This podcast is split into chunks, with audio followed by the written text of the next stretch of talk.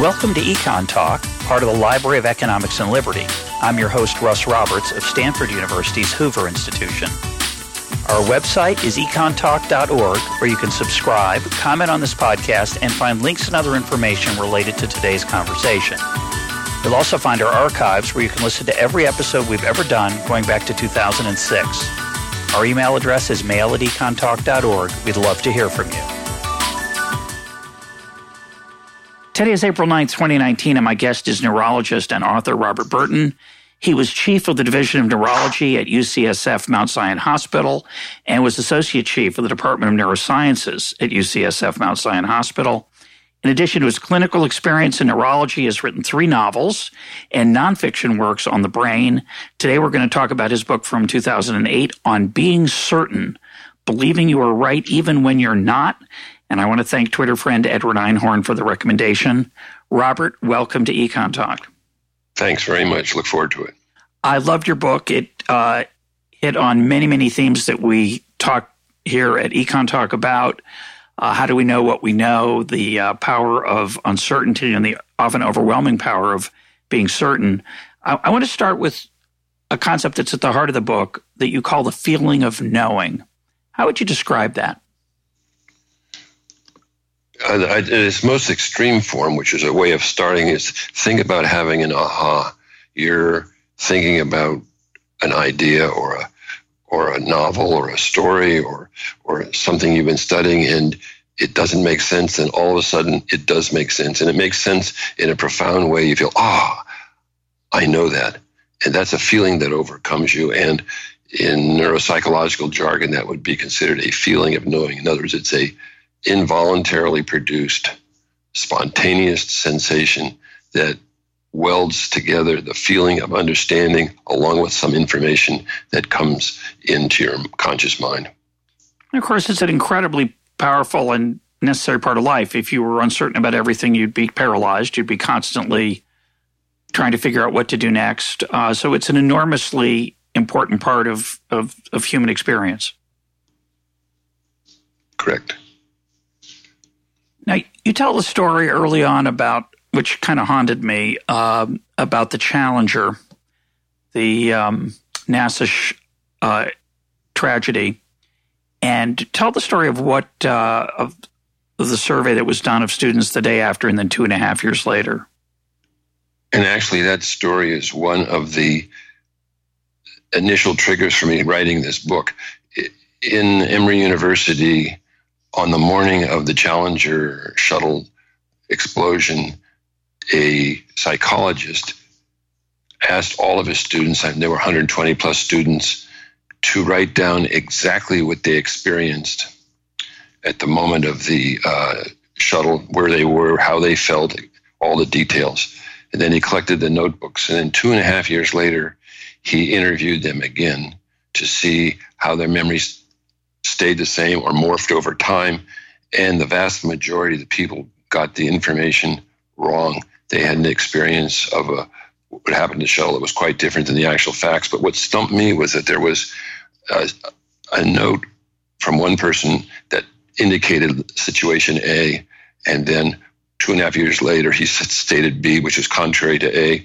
And the teacher said to him, "Well, you wrote this right after the explosion, isn't this more likely to be the correct than the newer version? He says, Yes, I know I wrote that then. I know it's my handwriting, but no, the new version's the correct one. And what struck me was the utter certainty that his new version was correct and the old one, which is almost certainly more likely to be accurate, was dead wrong. It was as though he knew at a cognitive sense that he should answer that the uh, initial journal was correct but he couldn't get over the feeling that the subsequent was correct, which meant that the morphed experience, morphed memory, had uh, replaced the initial memory and the sensation of knowing had gone from the initial memory to the new memory. And I thought, how is this possible? There's no psychological reason why he would stick up for something which he knows is wrong. It just made no sense. And you realize, well, there's something more profound. And it was the thing that led me to first think about well, maybe this feeling of knowing that has, that has changed the feeling about his memory isn't within his voluntary control. So I found that story very powerful, and I'm going to put myself on the couch here. It won't be the first time. Um, I've retold it, I think, at least twice to people who were fascinated by it, and it, it um, I, I realized if I thought about it that it kind of plays to the story plays to my own um, epistemological humility, my eagerness to be uncertain. And the more I thought about it, I wondered, well, well, there was one kid who who was maybe even being facetious, right? Maybe he just said, "I know it's my handwriting, but I know what happened." Um, maybe it wasn't a well-run survey. Maybe right. There's, there's so many questions right. about it, but once I read the story, because I was so prone to be eager to believe it, my feeling of knowing was invoked by it. And I just said, huh, not only does that confirm what I already know, I now have a really dramatic, beautiful example because surely two and a half years later is less accurate than the, in my memory, by the way, of your book, it was the day after, not the day of but close, en- we, close yeah, enough. Maybe, yes, right. but but isn't that interesting? I mean, I, I, read that when I read your story. I thought, yes, we're we're we have trouble knowing, and yet we have trouble admitting that we don't know. And and of course, that's my own challenge that I face is that, pardon the phrase, challenge, is that I'm I'm a little bit addicted to not knowing. Correct. I th- and if we, you might ask me about that because I think part of this, once you realize that this is in fact an involuntary sensation, then you might start to think in terms of I wonder if some people are biologically more predisposed to enjoyment of uncertainty and ambiguity, and others are more predisposed on a biologic, even perhaps at least in part genetic basis to uh, a desire for a greater sense of certainty. And I explore that in the book in some detail. We yep. can talk about that later, maybe. Yeah, no, it's fascinating. Um, one thing I thought about, you didn't mention this, but um, it may only be in my marriage. You know, it may be just we're different, but in my experience, my wife and I have different memories of what happened at various incidents and episodes in our past, uh, of what was said, what was felt, what was on the table, and so on. And we're both pretty adamant about what we remember. And I think it's a useful um, bit of marital counseling to be aware that that these memories are often not accurate. Well, this is actually why in the book I finally explored what they call an art, artificial intelligence as the hidden layer. And if you think about it in a very simplest of terms, let's say you and your wife are standing side by side watching a car accident and your inputs are exactly the same. You have the same angle as if your eyes are superimposed upon hers. And once it gets into your brain, all bets are off as to how it's perceived. What you see at the retinal level is not what your brain interprets at the conscious level. It goes through various layer, hierarchical layers of uh, in the visual cortex and then throughout connecting neural networks. And so your perception is not my perception. It's why th- your red isn't my red, even if we see the same uh, angstrom length incoming light. It doesn't. It isn't the same. And, and if then if you start to think of why your wife and yours might be different, which sad to say is the truth with most people, including in my 50 year plus marriage, we see things differently. And then you say, well, how does that start? Well, it starts in part with things that we can sort of assess, such as difference in genetics. For example, if you have a uh, biologic predisposition towards uh, fear and, and your spouse does not, or one's got a higher degree of innate optimism or pessimism, that's going to shade how you see it's the same automobile accident. Now we know that there's, if you think of all the variables in the perceiving an event, it would be extraordinarily unlikely that you would see the same thing. If you think, in fact, that your perception is based upon all your prior experience and your biology, I mean, you, you read now about epigenetic studies where something that happened to your grandparents might affect you, um, modifying your gene expression. And let's say your wife doesn't have that, then it's going to see your, your two brains are just going to see it differently. And there's no reason to expect you to see it the same.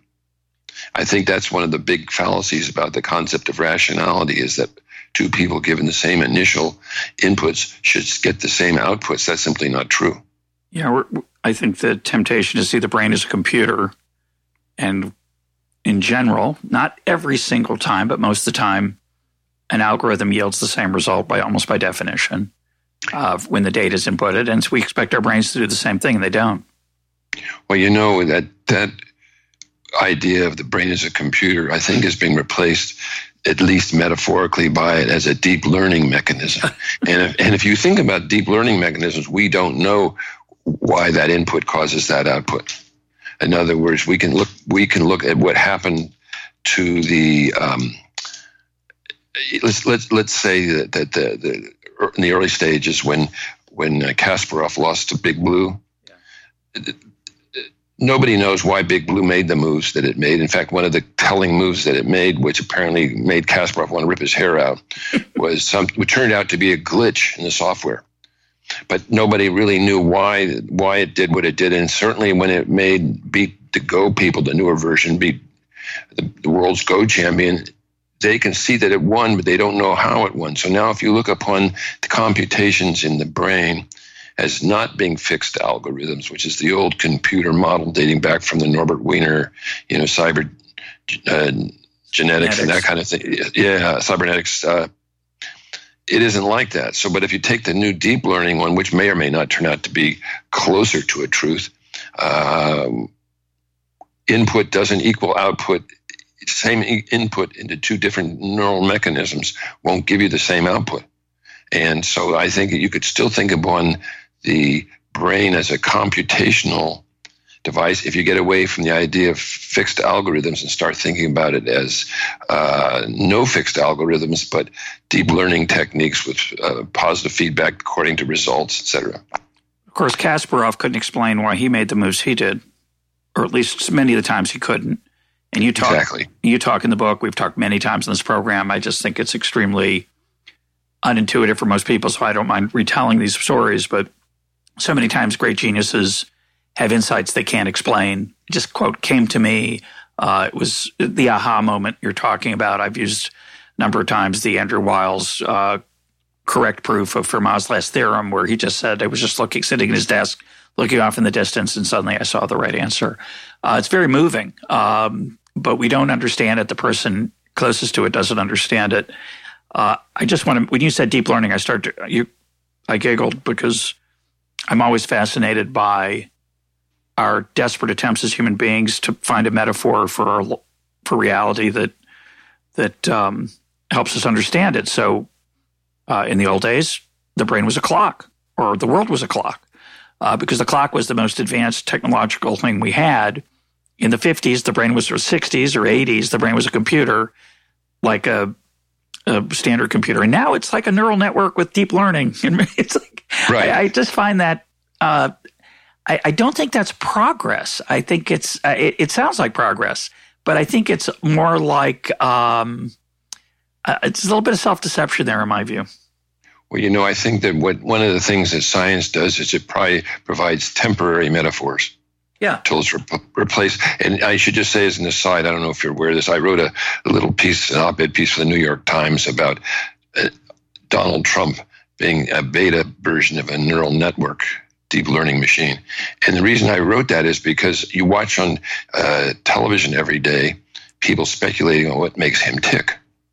But if you think about it from a completely different standpoint, you think if your goal only goal is to win, then you would be more equivalent to the uh, deep blue uh, neural uh, deep learning machine of, of deep blue, in which if your goal is winning, then you might try outrageous maneuvers in order to win because you don't have any underlying ideology, preconceptions, etc. And if you looked at Donald Trump from that light, you'd say, aha, if his sole goal is, is winning, then we don't really know why he does what he does. And I thought it, it, it serves as a great metaphor for saying the old metaphors are wrong. And then someday maybe this one will be wrong too. And you can no look, look, look back the same ways. That's the history of science well, if I'm trying to figure out what makes somebody tick, I'm definitely going to use a clock metaphor. And I, am I'm, I'm making a joke, of course, because it's exactly where that comes from, right? It's exactly. And, that, and that's And that's why people write about twice a day. Yeah.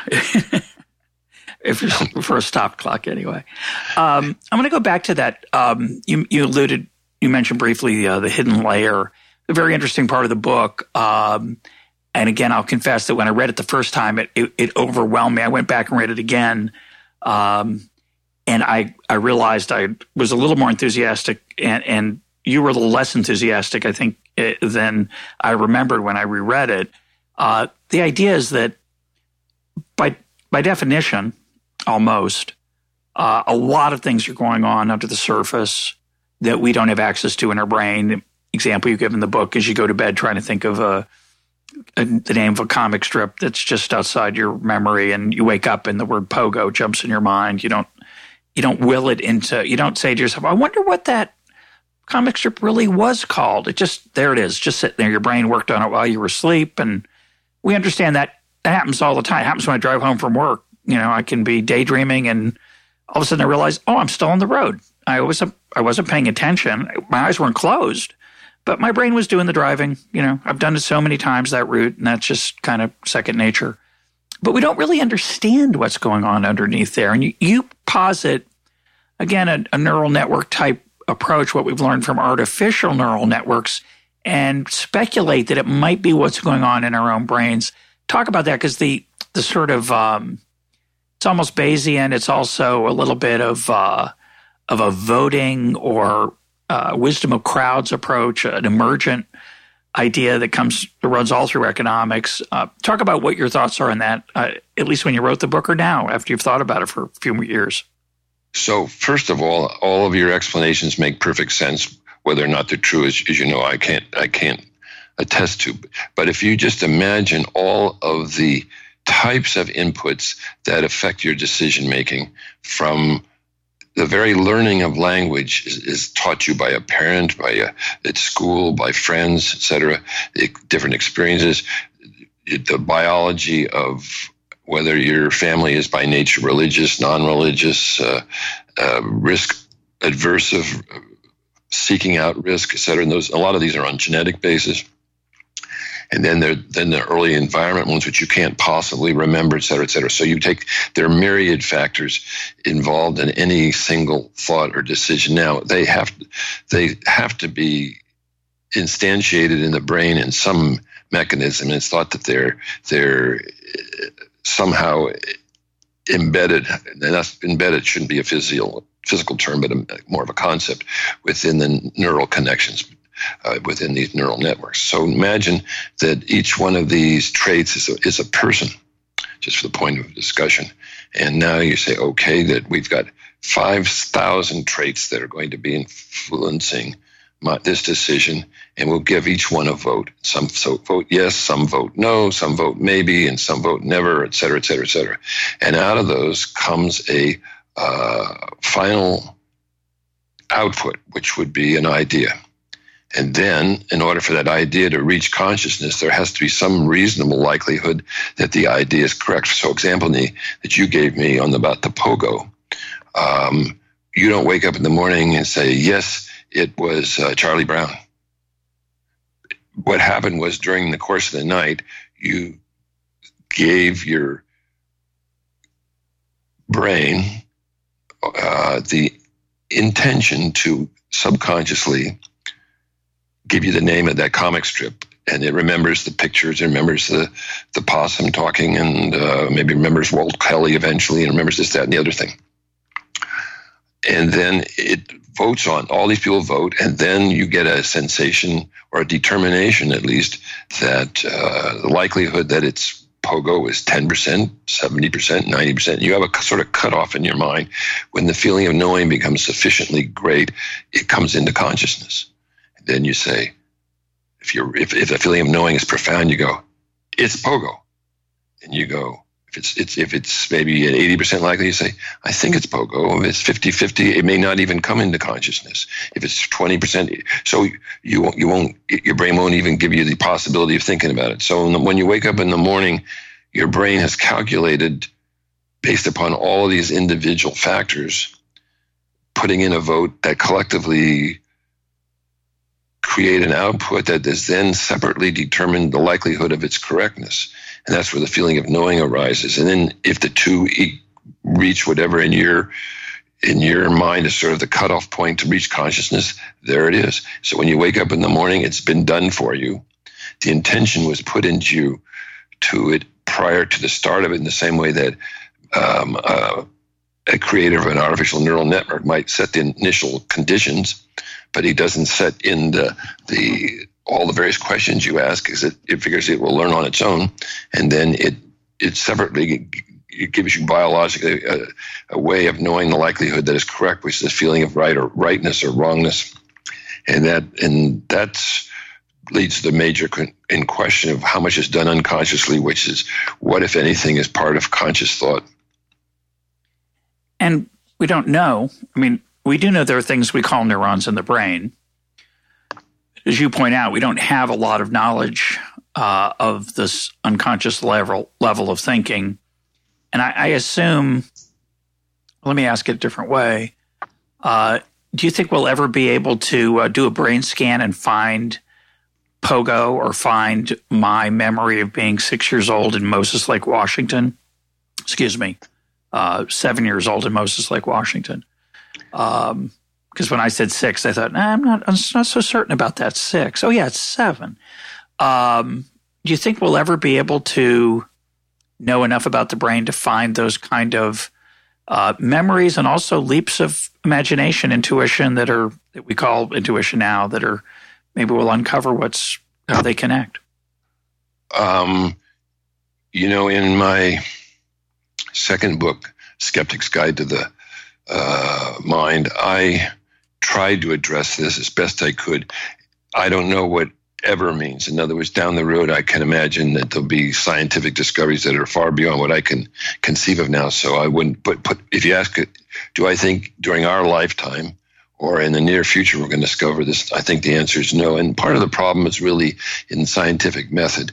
In other words, in order to know that there's a change in the brain, it has to be compared to some other brain state. In other words, very simply, in, in if you're doing an X-ray of arteries in the brain and you want to see them clearly, you first you get, get a picture of the skull without the injection, then you get the picture of the uh, arteries when you inject a dye, and it's so called arteriogram, and then you subtract one from the other, and you get rid of all the surrounding stuff, and you have only the difference between baseline and when the uh, the, the dye flows through there, and it's the difference from baseline that determines how we understand changes in activation of any area of the brain. So if you think about this, if, if you are 70 years old and you have spent a lifetime of accumulating data, what point would you want to compare hmm. the, the, new information with the old? Yeah. There isn't such a thing as a static baseline. But it also seems to me that there's a great deal more uh, belief these days in a uh, interactive, synergistic, again, emergent order to the brain, uh, somewhat equivalent to what I see happening in in the field of genetics. That you know used to be in the early days, he was oh, there's going to be a gene for anger or a gene for even height, and yet it turns out it's more complicated. And I assume the brain, you know, in the early days, oh, that's where this happens, but it turns out there's a lot going on at the same time. It's kind of complicated. That's right. Well, if you think about the one that's the most politically charged is the nature of uh, the genetic nature of IQ. And they've studied that for each gene, its contribution to IQ is just above negligible. In other, in other words, it, it, there's no gene that gives you a two point IQ differential. Uh, and yet it's pretty clear that there's a genetic component to IQ within within families. You know, there's a smart family and it's and with smart kids and there are other. I mean, so there's no question that genetics plays a role in intelligence. And best examples are not identical twins raised apart, but at the same time, you can't identify any any gene with any significant contribution. It's because it's a massive number and their interactions. People, in, in, talking about genes, for example, it's it's it's not just the number of genes, but they are upregulated, downregulated. One AI, inter, you know, enemy of my enemy is my friend concept. Uh, um, sure. et cetera. And so it, the question is, could you ever isolate all these individual entities enough to get to get you a coherent picture of how the brain works? Well, that's what the people who are studying uh, human connectome and those who wish to think that they can uncover the, the location of thought, etc. But to me, it's um, it's a wonderfully ludicrous endeavor that Jonathan Swift might have written about. I remember we had Gary Greenberg, the uh, psychiatrist, on the program talking about mental illness, and uh, you know, at one point he said, um, "Well, of course it's chemical." but because that's what's we're talking about a, thing uh, you know a brain's got chemicals in it but we don't understand what the chemicals are. It's not uh, i read an article recently that said when doctors talk about antidepressants putting some chemical and imba- fixing a chemical imbalance they say well it's, it's really a metaphor because they don't really understand it uh, that's right but it is chemical but that's not so helpful um,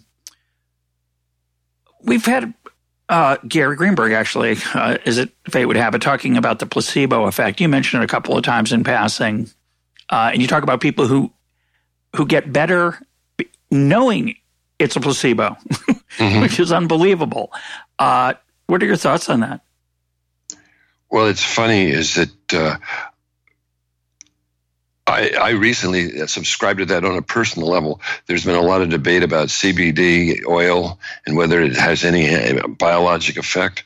And I said, but you know, I and, and I, I understand that it may have none in terms of uh, getting to sleep at night. But on a few occasions when I've been out late or played poker and I'm all revved up, you know, and I would like to get to sleep, I take the CBD and I say, I hope this has a placebo effect. How's it and, working for you? And you know, you go to sleep because you feel reassured. You know that placebo is even uh, there's a there is a drug for kids who demanded to take something for the common cold, and it's, it's basically sugar water. It's actually placebo. The name of the drug is placebo, spelled backwards some way. I've forgotten how you pronounce it, and it's it's sold as placebo. So, and then you go, how is that? So that's sort of a second order you know, using economic terms, that's a second order uh, yeah. effect. Yeah. But yet, it still it still works. Well, we've talked on here a number of times about the uh, the procedure for um, back pain, where you inject uh, cement into the uh, vertebrae, right? And uh, observational trials show it's quite successful. A good friend of mine I've mentioned on here before is a pain doctor. His nurse told me it was the best procedure in the entire office. It was wonderful how many people were who would walk out with no pain. And when that was in my uh, in the interview with uh, Adam Cifu about his book Medical Reversals with uh, Prasad, the the uh, randomized control trial of that procedure versus injecting saline into the back into the vertebrae while opening a container of cement to let them smell it uh, had the same effect. Uh, it was clinically, at least had no clinical significance difference. So uh, you're suggesting you could just say to people, "We're going to do that that great thing. It's going to be saline. I'm going to let you smell the tube, uh, and you'll be better." Yes, because we don't understand what we don't understand even simple concepts like reassurance. I mean, I think if, if you take in the very big picture, even things like Keynesian economics are in, far, in part uh, based upon a placebo effect. If things are bad, you try to encourage people that it's good because if it's good, then they will have more capital expenditures and they'll bring themselves by a bootstrap out of a, a, a economic bad times. It, it, it placebo is functional in every single phase of modern life, not just medicine. Yeah, I'm, I'm not sure I agree with that, but you know, it is wide, it is widely believed which is another feeling of, of knowing, which I think is this one I think is incorrect. But it is widely believed, it was widely believed for a long time that the Great Depression was cured by optimism, which is what you're talking about. Uh, they forget about the relapse in 1938, but th- that's okay. Uh, you know, a lot of people credited FDR with with saving the country because he got people to feel good about themselves, which is I never thought about it as a placebo effect argument. Uh, when when confronted with the date of the relapse in 38 and other problems, oh yeah, yeah, it wasn't FDR, it was the war. You know, the war stimulated the economy. And then when you point out that there's a lot of evidence that that isn't true, then everybody says, so what was it? As if there was, has to be like a magic switch or knob or dial that had to be turned to the right setting and the economy would function again. It's just um, the idea that it's too complicated, we don't understand it, is not not acceptable. Well, this is actually why I, I explained as I've over the ten years since I wrote on being certain, I've spent a little bit of time uh, down at Google talking with and chatting with and maybe consulting with um, the neuroscience people, and this is one of the reasons why I find that this idea of deep learning is is helpful at every level. In other words, we get an output. Okay, the economy got better after, and then it got worse, and then it got better again. Okay, that's the output. We don't have any idea what the underlying mechanisms were, but we attribute we attribute whatever uh, makes most makes us feel most likely that that it's correct. In other words, we use our feeling of knowing to to to explain something that is essentially beyond our understanding, a sort of black box event within, and, that, unfortunately, I suspect that it, it, applies to most of most of history and economics. Even though um, I, I, I'm sure you disagree, but I mean, history is, is oftentimes interpreted by the winners, you know, and all these other phrases. Basically, they're interpretations of a black box events for which psychological the implication there's a psychological explanation implies we understand what went on in each person's mind that allowed this to happen, which we have no evidence for. Why do you think I That's, disagree with that? Because you do it for a living? No, not really. No, no I just play one on podcasts. Uh, no, in fact, uh, one of my favorite experiences as an economist was when a journalist asked me how many jobs were were uh, lost because of NAFTA. And I said, I don't really have any idea. I also know that I suspect many were created. And so that right. general economists believe, and I emphasize the word believe, that uh, trade doesn't increase or decrease jobs, it changes the uh, kind of jobs we have. So that's what I told him. And he said, uh, No, I, I'm asking a question. How many jobs were created? I said, I have no idea. It's so complicated. So many things are happening at the same time. Why do you think you could tease out the independent effect of a very small part of the American economy? And he said, uh, But you're a professional economist. I said, Yeah, the kind who doesn't lie to journalists, though, That's right. about what they don't know. He said, You're ducking my question. I said, You just don't, I'm not ducking. I said, Just don't like the answer. That's all. Uh, so I, I, have often uh, argued that, that economics is more like history than it is like physics, which economists hate to hear. But I think uh, you know, no, no one pretends to say what the cause of World War One is. They also don't. They can talk about the precipitating moment, but they can't talk about the underlying cause. They can talk about a number of things. You can weave a story around all of them.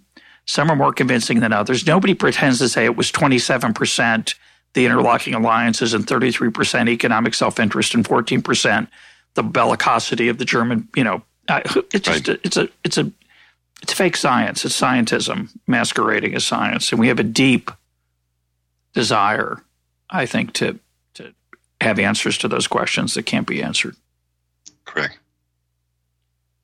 You know, you mentioned talking about, say, Keynesianism. I, you know, a lot of people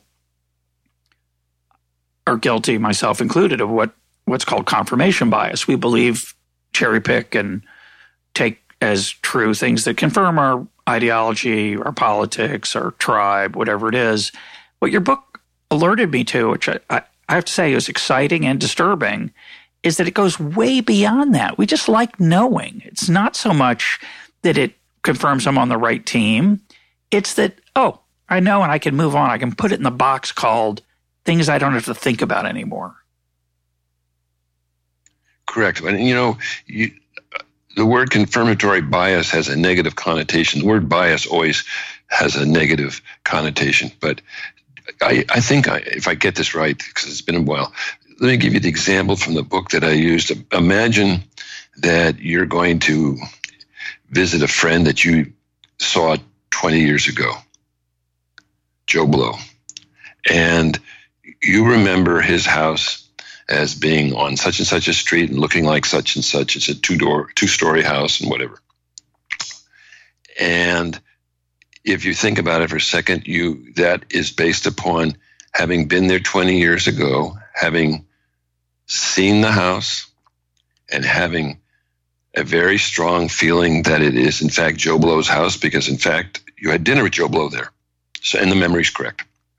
So you recall the house, recall well, 100% likelihood that that's Joe Blow's house, and now you, 20 years later, you you and your wife are going to go visit him again, and you go driving over to where you think his house is, and you're driving down the street, and you say, "That's Joe Blow's house."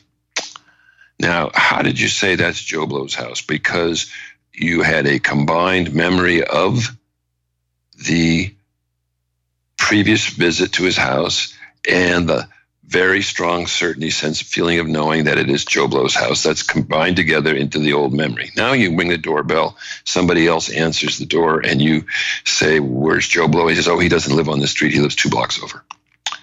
And now you know you were wrong. But you had the feeling of knowing that it was his house before you had any outside evidence that it was his house based upon the old memory. So if you think about that, this looking for Joe Blow's house is already embedded with a confirmatory bias. You're going to look for those houses that are most like what's already in your memory. And this isn't a bias in the sense of it being some psychological predilection or a, or a, a personal belief system or ideology. It is simply the way you store information. So the confirmatory bias makes you say, that's Joe's house. And it made you look for that house, and then you were wrong. So when scientists do experiments, you know, they say get rid of confirmatory bias, but it's the confirmatory bias that drives the experiment in the first place. Yeah, and you talk about that the challenge of science without bias. It's not really a meaningful statement in my view, or science without theory, or just letting the numbers right. speak for themselves. That's that's a delusion in my view. Right. The interesting thing about the Joe Blow example is uh, when the guy answers the door, your first thought can be, "Where are you keeping him? Yep. Where's the real Joe Blow? Where, where, where, where's Joe? Oh, he doesn't live here. No, come on, come on you, you start looking around. I find it fascinating how, and you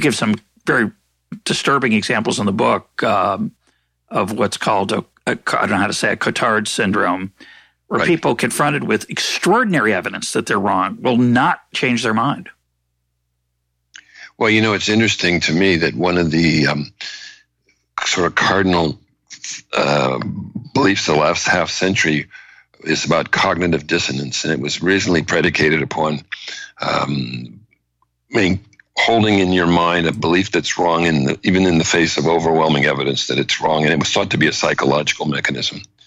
But in the um, in these uh, misidentification and delusional syn- uh, syndromes you see in neurology, particularly in people who have parietal lobe injury, they will lose their ability to properly identify things. And the, and the case I think I had in the book was, and I remember very distinctly, was a rather elegant antique yeah. collector who uh, lived near Mount Zion Hospital, and, and, and he and he had a very small stroke, recovered within a few hours or whatever, a short period of time, and then he went back home, and then he phoned me in a panic in his house the next day, and he said that somebody had replaced his wonderful antique uh, refectory table with a um, with an imitation.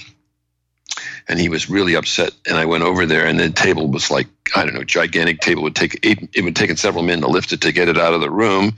And he he understood that and he said but somebody's taken and replaced with an imitation. And i he said and he said to me, he ran his hand along the table. I still remember him. He was an old, elegant man with slender fingers and you know polished nails. And he ran his finger along the table. He says, "You know, um, these are the same wormholes, and this is the same patina, and this is the exact same dimensions, but it's not my table. It's a different table." And he knew that it was practically impossible of taking the table out. He knew that it met all the dimensions, but it no longer felt the same. And it was then that I understood that cognitive dissonance wasn't simply a psychological aberration. It actually occurred as a result of a neurological malfunction. And it's one of the things that prompted me to think about why it is that people hold these beliefs to be true in this in the face of overwhelming evidence. And it goes back to the Challenger uh, comment about the students is yes, that's my handwriting, but that's not what happened.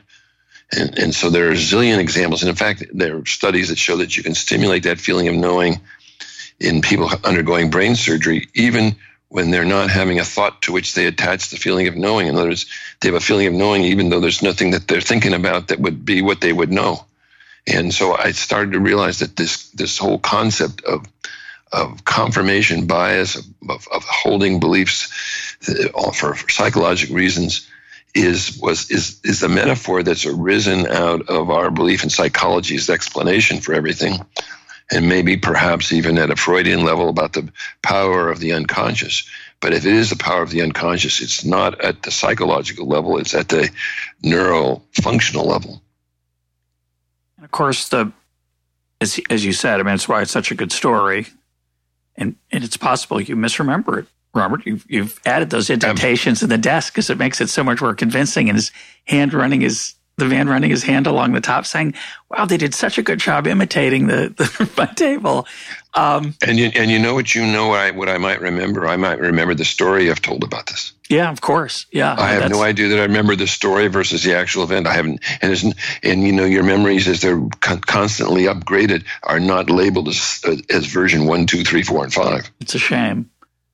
But I wanted to react to that because at one point I think you said cognitive dissonance. You know, the evidence is overwhelming. I, I would argue that in in most of the intellectual part of life, where we argue about, say, Keynesian economics, the minimum wage, uh, income inequality, tariffs, who should be the next president of the United States, all the things that we scream about on social media, uh, both sides have tons of evidence to choose from. There's no, there's no right. shortage of evidence. So unlike the desk where evidence is quote overwhelming, in most of social science, there's just no no such thing as over even in, and certainly in medicine even we'll talk about that in a minute but there's no overwhelming evidence. And uh, and yet instead of coming to the view that well we really don't know much about these issues i should probably be cautious in what i say we get very certain.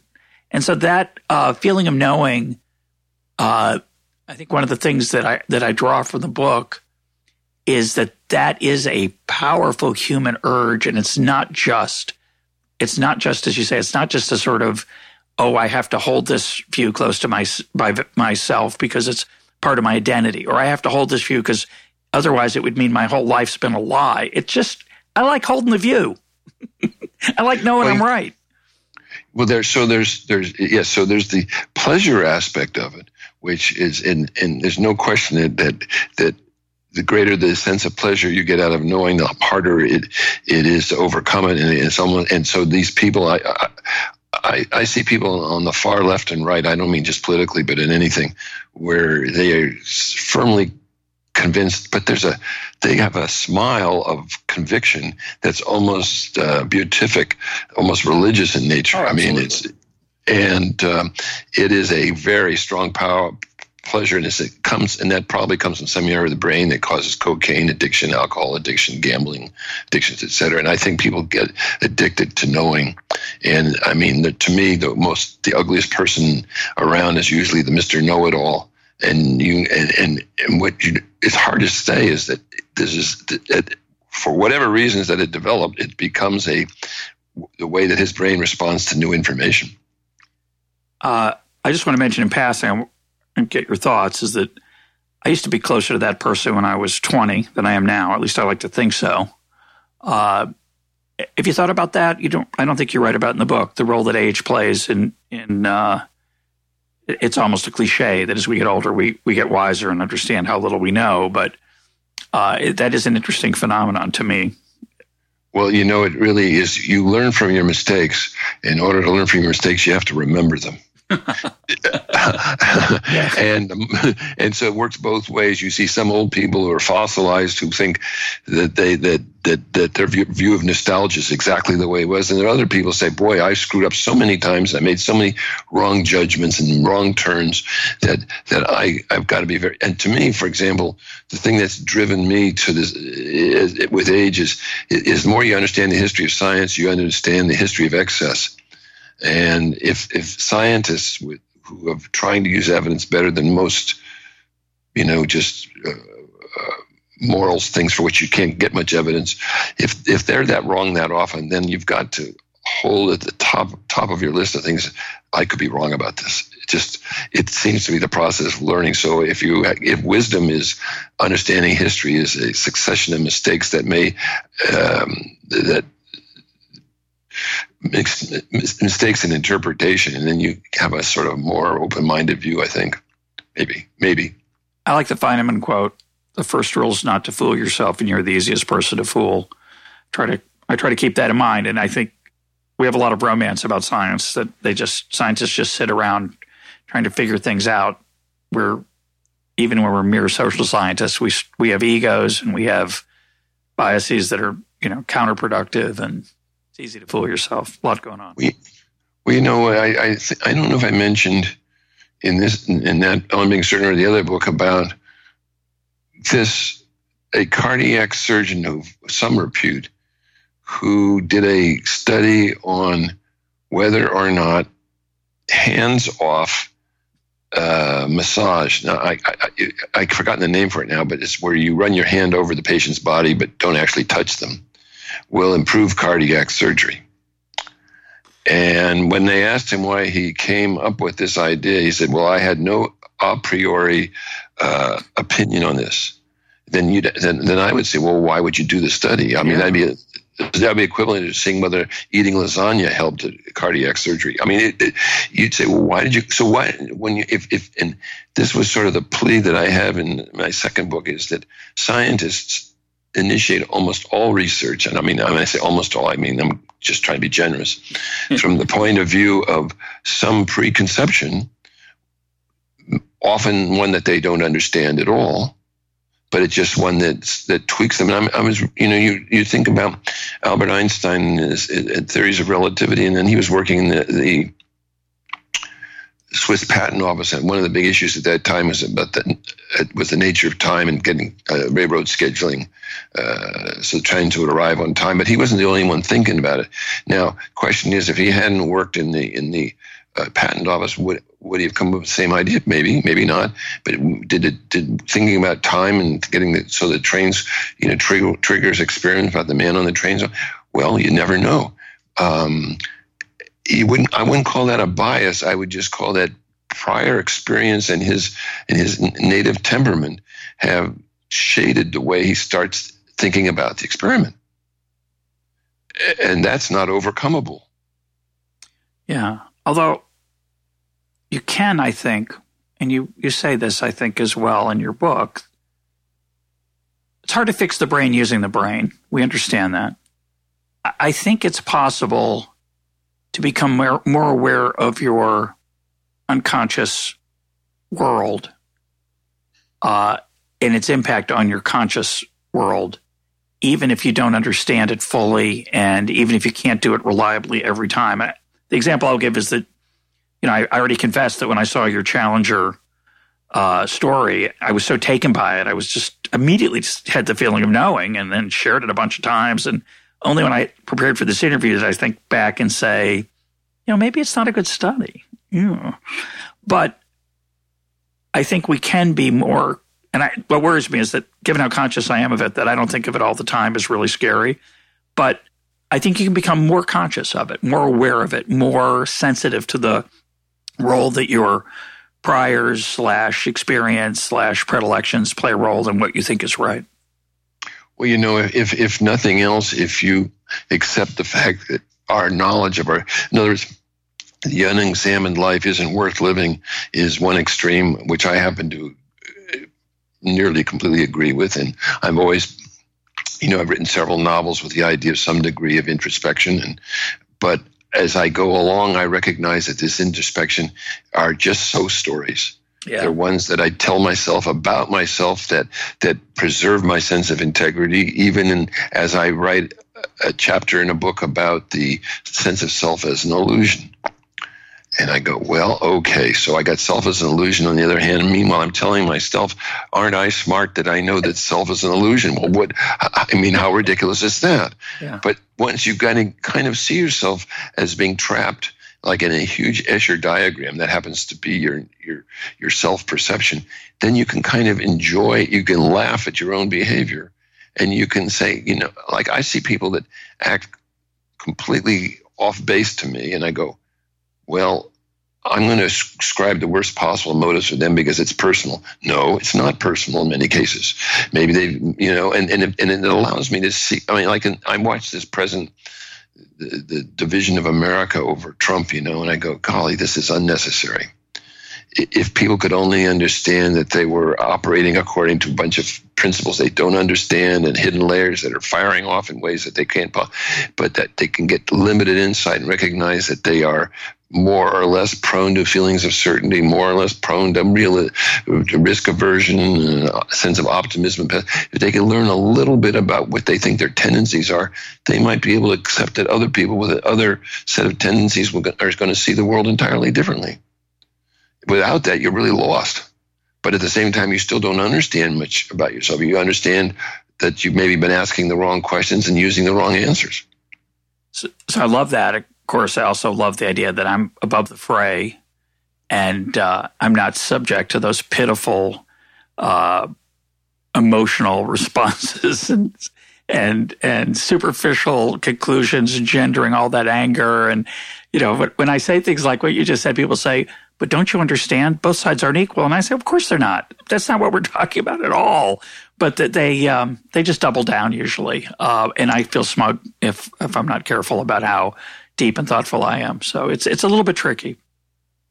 Uh, the reason I found your book is that uh, on on Twitter, Julia Galef, uh, who hosts a podcast, Rationally Speaking, uh, suggested it would be useful to have a survey of parents uh, anticipating whether to have children or not, follow them for 20 years, and then see if they felt they'd made the right decision, either having children or not having children. I think I'm summarizing what she said. Right. And my view was that was not a productive survey to run.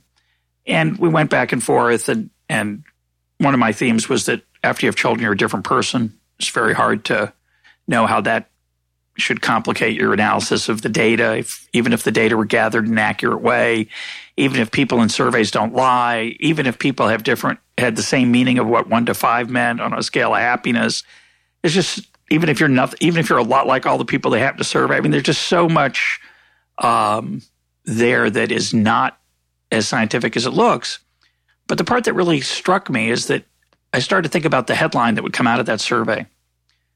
Uh, 92% of parents glad they had kids. And I realized, and this is where your book, I didn't realize until I read your book, which sort of brought it home, is that when you read that sentence in the newspaper, you read something that's not what's there. What you read is, oh, a fact, like it's colder in the winter than the summer, or uh, Wilt Chamberlain is taller than me, or uh, it's farther from my house to the Capitol than it is from my house to my neighbor. Those are facts. Those are things that get confirmed over and over and over and over and over again. But when I read 92%, I just put that in the same box as those facts, especially if I'm eager to have children. if I'm not so eager, I might think, I wonder whether that survey was done by Gallup or the American Council of Christian Families, or I wonder what the question was they asked them. I wonder if they had more than one kid. I want, right? And, and yet we consume numbers, I think, in a very strange way. Let me just give you an anecdote, which uh, maybe two when I uh, was working at Mount Zion UCSF, I was, I used the word forced advisedly to be the consultant to the pain clinic there. And they had a medical anthropologist, well trained, who did surveys on the people who came through. It was a one week intensive pain evaluation clinic where they they were seen by multi, multiple specialties, neurologists, orthopedists, neurosurgeons, whatever, for chronic pain. And and afterwards, he wanted to see how they did. Now we know just historically that in any kind of pain treatment, you have to judge it against placebo. And just for sake of discussion, most people accept as a ballpark figure 30% placebo effect. Okay. okay. So they only so, 30, not 30.7. You know, yeah, I right. feel more confident if right. you said 30.7, but we'll just go with 30. yeah. So anyhow, third. So imagine. So they asked, this guy asked the question. Um, did Mount Zion Pain Clinic help you? And he got a 60% positive response. These are the exact questions. And the other question was, are you physically better as the result of your experience in Mount Zion? And you got a 30% response. And so you got them arguing for more funding, claiming that there was the, the, the, the clinic was twice as good as placebo. Then the question is, what was better? Um, were the people better physically, or you know, felt no, they didn't feel better, but they felt the clinic helped them. now that's a fabulous observation. Yeah, it really is. And fantastic. And and and there was a, there's one, uh, and I have in the Skeptic's Guide to the Mind, which is more alarming for a different reason that there's a neurologic syndrome called locked in syndrome, in which people get a brainstem injury and which leaves them completely paralyzed, but able to communicate to varying degrees through eye movements. But they're fully conscious because it's a brainstem injury and doesn't necessarily affect the cortex. So this this fellow, who, as far as I could tell, was a uh, um, religious man living in Belgium, but very well trained neuro, neurologist, MD, PhD, did a questionnaire on these people. And he determined by asking them, uh, how are you, are you happy? Your degree of happiness? Are you satisfied with your life? Are you, um, do you wish you were dead? Came up with the conclusion that on average, the people with locked in syndrome were as happy as ordinary people and they had no desire to end their lives. So he came out very strongly against any concept of euthanasia uh, in this group. And I'm thinking to myself, how can you ask somebody who's completely paralyzed and you're their caretaker how they feel? It makes absolutely no sense at all. And yet it becomes the basis for him being, being an advocate against euthanasia. You're saying that makes no sense at all because they're going to lie to him. They're going to feel bad. Don't, telling they, him. They don't, they, they don't even know that they're lying. If someone someone says you go to a doctor, even if you're not better, how you doing? Oh, I think I'm better. I mean, you don't want to disappoint your doctor, especially when your life supports depend on it. Um, my parents don't like to get a second opinion. I say, why not? Who might hurt his feelings? Yeah, no, and, and so please get a yeah, second exactly. opinion. yeah. So what you're really left with in this case, this poor guy who's completely paralyzed is being asked questions about his life. Um, and you can see even the way he says it, guy says, Hey, Mr. Jones, how you doing? How you feeling? You feel okay? You happy? Well, what's the guy going to say? I mean, and he's trying to do blink, make eye movement. I mean, it's it's it's it's an impossible situation in which to get a, an accurate answer. And yet, this is referred to as evidence, and the evidence is translated into the number of people that were asked versus the number of people who responded positively, and then it's given a number. And this is unfortunately one of the fallacies, fallacies of social psychology is, is, is translating subjectivity into numbers. So, my claim, and I don't know if it's true, it's just sort of interesting speculation, is that when it's translated into a number, because it sounds more scientific, people are more likely to believe it. So if I heard that 92 or even better, 92.4% of parents who had kids are glad they had them, I think, oh, oh, well, that's truth. As opposed to a lot of parents who have kids are happy about it, which is like, oh, that's just a feeling. It just seems to me we're somewhat either culturally or, or, or physically hardwired to find those kind of uh, that kind of evidence persuasive. And I've become um, increasingly interested in in what I would call other forms of knowledge. So if you want to decide whether to have kids or not, instead of looking at that survey, maybe you should read a novel about about people who have uh, who have kids, a family life. Uh, maybe you should talk to your friends. There's other kinds of evidence that aren't just survey responses or measured with decimal points. Um, you should be introspective. Maybe read some philosophy. Uh, think about the purpose of life. Uh, there's just many, many other ways to come to, to, to decisions besides running regression or or parsing the numbers. Well, two things. First of all, this is the problem of scientism. I mean, this is an out, outgrowth of enlightenment and evidence based thinking. And the, the good point is that when evidence is available, such as does lowering cholesterol prevent heart disease, even though there's obviously some can, there's some dispute and you can just argue the numbers, there is there's good evidence based stuff, um, and there's bad evidence and there's no evidence. Unfortunately they're all lumped together and people some people now for example i see there's a measles outbreak in brooklyn um, because, because of the shabby evidence about the relationship between measles and autism yep okay vaccines so, vaccines yeah, and that, autism. That, that, that's yeah that's what i meant and um, so what we're left with is that scientism has assigned the uh, us the job of trying to evaluate evidence even when the evidence is based upon total subjectivity, such as the case of the Mount Zion Pain Clinic.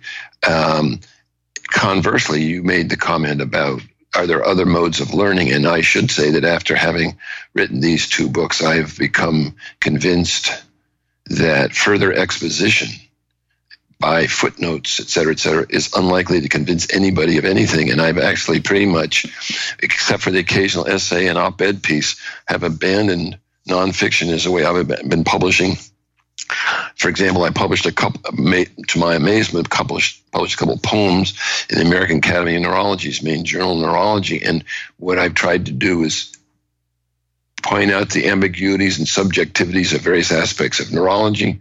And now I've done some short stories, um, and I'm going to start as of now. Um, I was asked to, to write for this bioethics journal, the Cambridge Quarterly Journal of Bioethics, and and I said I'll only do it if I can make it fiction, and they agreed, based on some stuff they read. So I'm actually going in, in these journals filled with all of this, uh, num all these numbers. There's going to be a little section saying this is where science meets story, and I'm going to try and see if I can't come up with some stories which kind of illuminate some of the difficulties with um, purely fictitious stories or vignettes, whatever. Because I do think it's an alternative route. I, I, science is not the end point, even though you get guys like Sam Harris telling you that science can determine morality. That's just that's just bunk, bunkum. Yeah, it's not my. I, I find that. I don't agree. Um, I agree with you. I don't agree with them. Um, and of course, I, I love science good science. Uh, there's good science, there's bad science. Um, we had um, Michael Pollan on the program talking about psychedelics, and um, it, it, you touch on this not literally. You don't talk about his work or the work he's t- discussing, but uh, I would call it. You could call it a religious feeling, a feeling of transcendence. It appears that there are perhaps three ways to get there from here. One is to uh, have what has traditionally been called a religious experience, discussed by William James and others, sometimes experienced by us as human beings, where we are overwhelmed um, and have a feeling we're part of something much larger than ourselves. That feeling can come from drugs, from LSD or mushrooms, right. psychedelic mushrooms, and it, it appears from your book that it also can come from stimulating certain parts of the brain. Um, and it raises two questions for me. Uh, as a religious person who's sympathetic to uh, the religious impulse and the feeling of transcendence and the sublime, one, you suggest that it could be genetic, one's uh, interest in those, in, in ability to feel those things.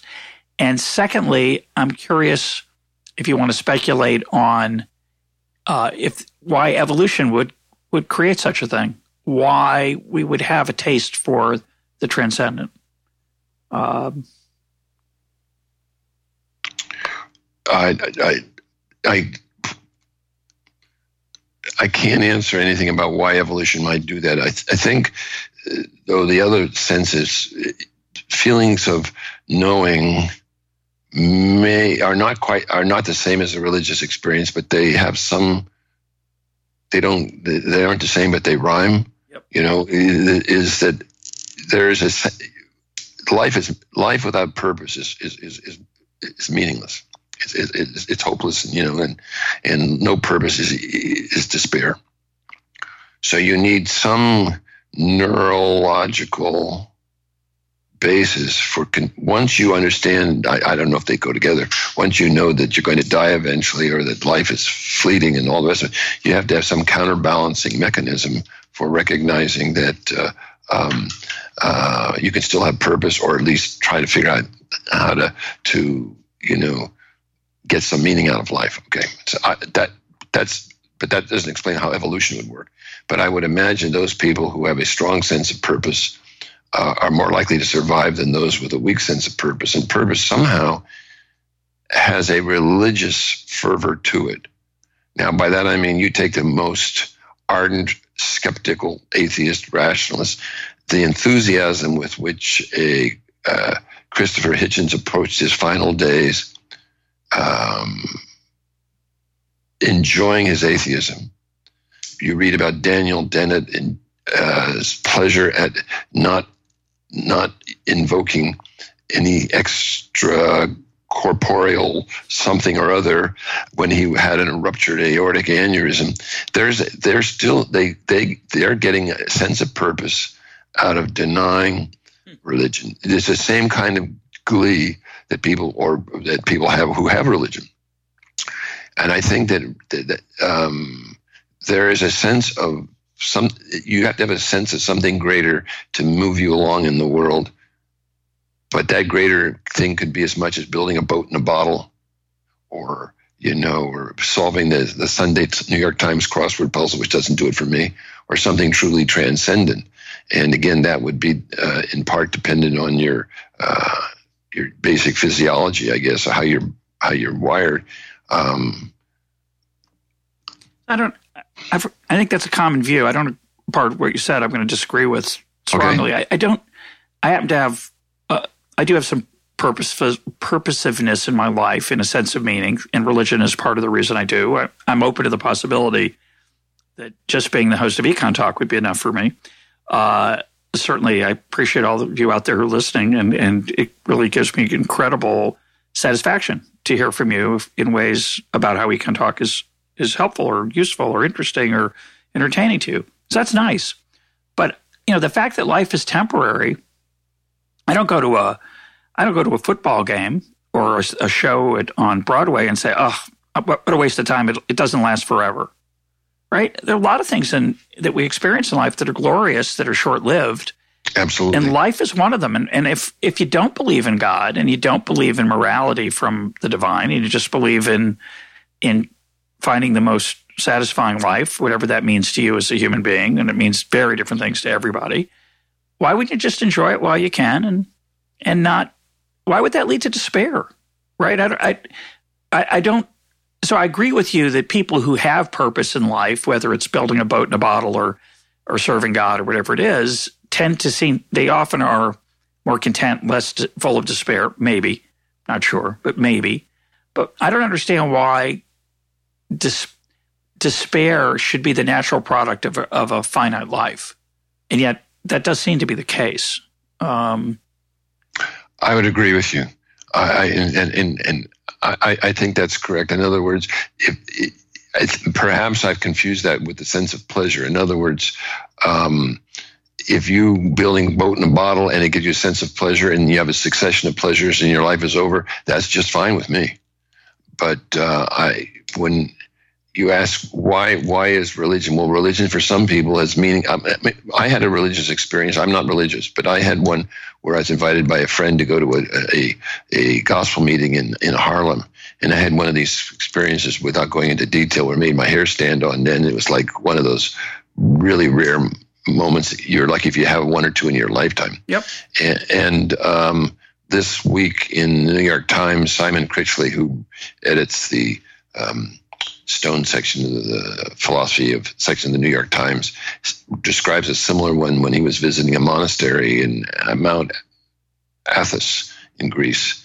And I wrote him a little note and was telling him about a similar one, you know, as I've written for him a few times. Anyhow, and, and, and we were in agreement that these are, are transcendent experiences that are not associated with, that are associated with religion but are not religious their experiences occurred under the um, setting of religion. Do you follow me? But yeah. he's not, and that the it those things really do enhance your life. They're not necessary, but they do enhance it. They give you a sense of something um, beyond just being yourself.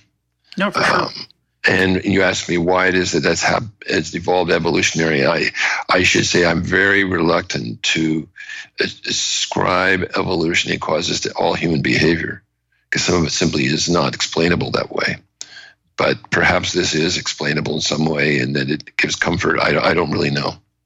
Well, Alan Lightman was on the program, and I don't know if you've read his book, uh, Searching for Stars on an Island in Maine, but he talks about having transcendent experiences. Also, not a believer, but he said it does jar you. And you know, he, his answer was some of those um, feel I think this was his answer was some of those feelings are just they came along with other evolutionary stuff that wasn't necessarily. I, I just find it. You can go back and listen to his episode, listeners. I don't want to try to do justice to it because he said it very well, but the, um, I, I find it, um, I find it interesting that we are creatures who want to understand why we're here the other creatures just go about their business. they follow. But you their... see, you see, that's actually one of the things that what, what I was referring to is in, in this particular um, episode that I had in, in, in Harlem. It really wasn't. It wasn't a question I was asking. Right. And it really wasn't associated with an answer. It was just a feeling that overcame me. Yeah. And it, I didn't feel like it needed an explanation. Well, I'm sure it was chemical, Robert, but well, that doesn't mean it wasn't transcendent. yeah, yeah, that's what I mean. So I enjoyed it for what it was, which whatever it was, without it. So when you when people talk about religious experience, I I I just say, okay, I had an experience which was, and you sometimes will hear that with music or different things will trigger it, or walk in the woods, whatever. And, yeah, um, Yosemite National Park does yep. it for me sometimes. Yep. Um, there's a beach in California I like takes me to a different place. And for me, it ties into my religious beliefs. But if it, I can understand that if you weren't religious, you could still have a religious experience there. It just wouldn't be based on God or anything. And uh, but you see, there, and, and, this is actually what I was referring to earlier in a conversation about the hidden layer. So I have no religious beliefs or as close as none as, as imaginable. That but that doesn't. yeah, that's what I mean. But that doesn't mean that I don't have a strong urge for spiritual. Yeah. You see, so those are separate mechanisms. In other words, uh, so for to me, I love certain kinds of music, poetry, um, well-written sentence, things that you know, look at my wife's smiley face or whatever, that are are spiritual, but not religious and people tend to lump them together. So I can have the same experience maybe that you might have or, or similar, but it would have a different explanation for me that no explanation is necessary at all. There's someone else might say, "Oh, I, I said Jesus or Muhammad or whatever." It doesn't. It, it's it's ways of trying to explain, and the desire to explain is yet a separate mechanism. So I don't find much joy in explaining the the, the, the pluses and minuses of life because I always know that I'm almost likely going to be dead wrong or incomplete. So I don't. Explanation has never been a great pleasure for me. Yeah, I think uh, I think there should be a fundamental agnosticism about all of this. Um, and agnosticism is the really the opposite of what your book's about, right? Um, it's, it's saying I don't know as opposed to I'm pretty sure. yeah, it, that's true. And you know, it's interesting is that what they've ruined a lot of modern drama by trying to to create shortcuts to belief. For example, I remember seeing a Jodie Foster's movie about why she became a I don't know, a policewoman or a, whatever she was, maybe the FBI agent or something, because they said because her father was a sheriff and got killed in action. I mean, this kind of, I mean, it's that's like nonsense, you know. Uh, but it's it it's that kind of A leads to B, and therefore they too must be causative that uh, leads people to believe they understand the human condition, which uh, is far from the truth. So let's close on this question of, of you know what to do about all this. Um, I often counsel people with my writing or on this program to to get into the habit of enjoying saying I don't know, and I would say it's analogous to drinking beer. First glass is a little bitter, and you think, why would anyone want to do this? But eventually, you can develop a taste for it. And um, you know, the way I look at what we've just been talking about is that there's some fundamental mysteries to human existence that you should savor, not figure out or know that you're going to figure out. You might not be able to figure them out. It's part of the human experience. Uh, Alan Watts has a very uh, uh, interesting book. The, the, title is "The Wisdom of Insecurity," and I think right. I think that's you know I think that's a great way to live. But most people don't want to live that way. Uh, it's hard to sell books. I suspect, on being certain, didn't sell a million copies. It's probably was somewhat successful, but not everybody wants to be told that they don't know everything. Right.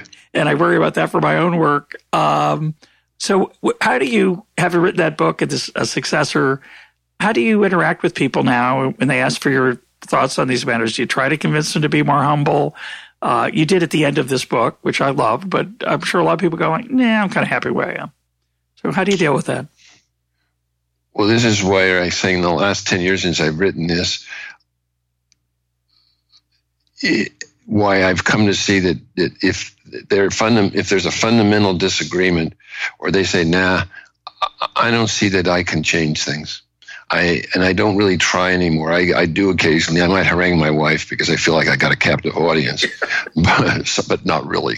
Um, what you but you know, but under I, I'm kind of given up the idea that I can influence other people through argument. I think think this because argument really is uh, suggests that we are sufficiently rational that we can overcome our innate biases and put aside whatever our beliefs are and just think so but what you can do is you can affect people emotionally by telling a story. And if the story is uh, appropriate some people go oh yeah and maybe they'll go away and think about it like when you were talking about my book the thing you remember about the guy with his table and you remember the story about the challenger you may not remember the arguments that underlie them or their studies that were done.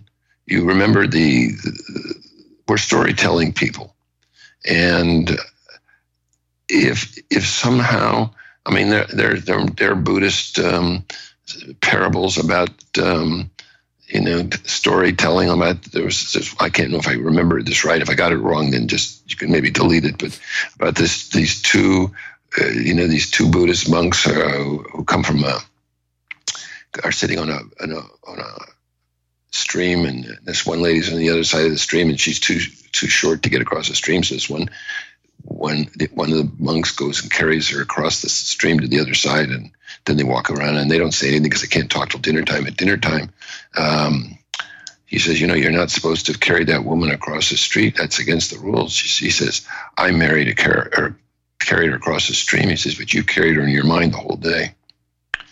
and then I, I, I think to myself, you know, there are all these little stories about that make you, you know, about obsession and um, rules and what's right and what's wrong and stuff that really come out of storytelling. They don't come out of this. Uh, um, this is why Trump's right. He's wrong. This is why immigration's right. I just I wrote a, a, a, a little op-ed piece for Aeon, A-E-O-N, which is a really great magazine recently, a week or two ago, about how look upon immigration as a process of osmosis. Less goes to greater. Forget about it being all these moral issues and just say this is this is going to continue and as climate change heats up more people are going to be leaving the hot areas for the cool areas and as population increases the areas most po- and, and if you look upon it as a physical thing and get away from the maybe there's another way of thinking about it by the same token if we could think about our thoughts as being primarily beyond our control and that we can't influence other people through our thoughts. We can influence them through demonstrations of humility, gratitude, empathy, and uh, we're, and that separate people are still all in this together. I mean, this is there's only one Earth, and we're on it. And you know, if we screw it up, that's it. And uh, this argument about right or wrong gets us nowhere. Maybe, maybe there's an, and then, uh, unfortunately, I'm not very optimistic about this, but that's about all I can come up with. My guest today has been Robert Burton. His book is On Being Certain. Robert, thanks for being part of Econ Talk. Thanks very much. Enjoyed that.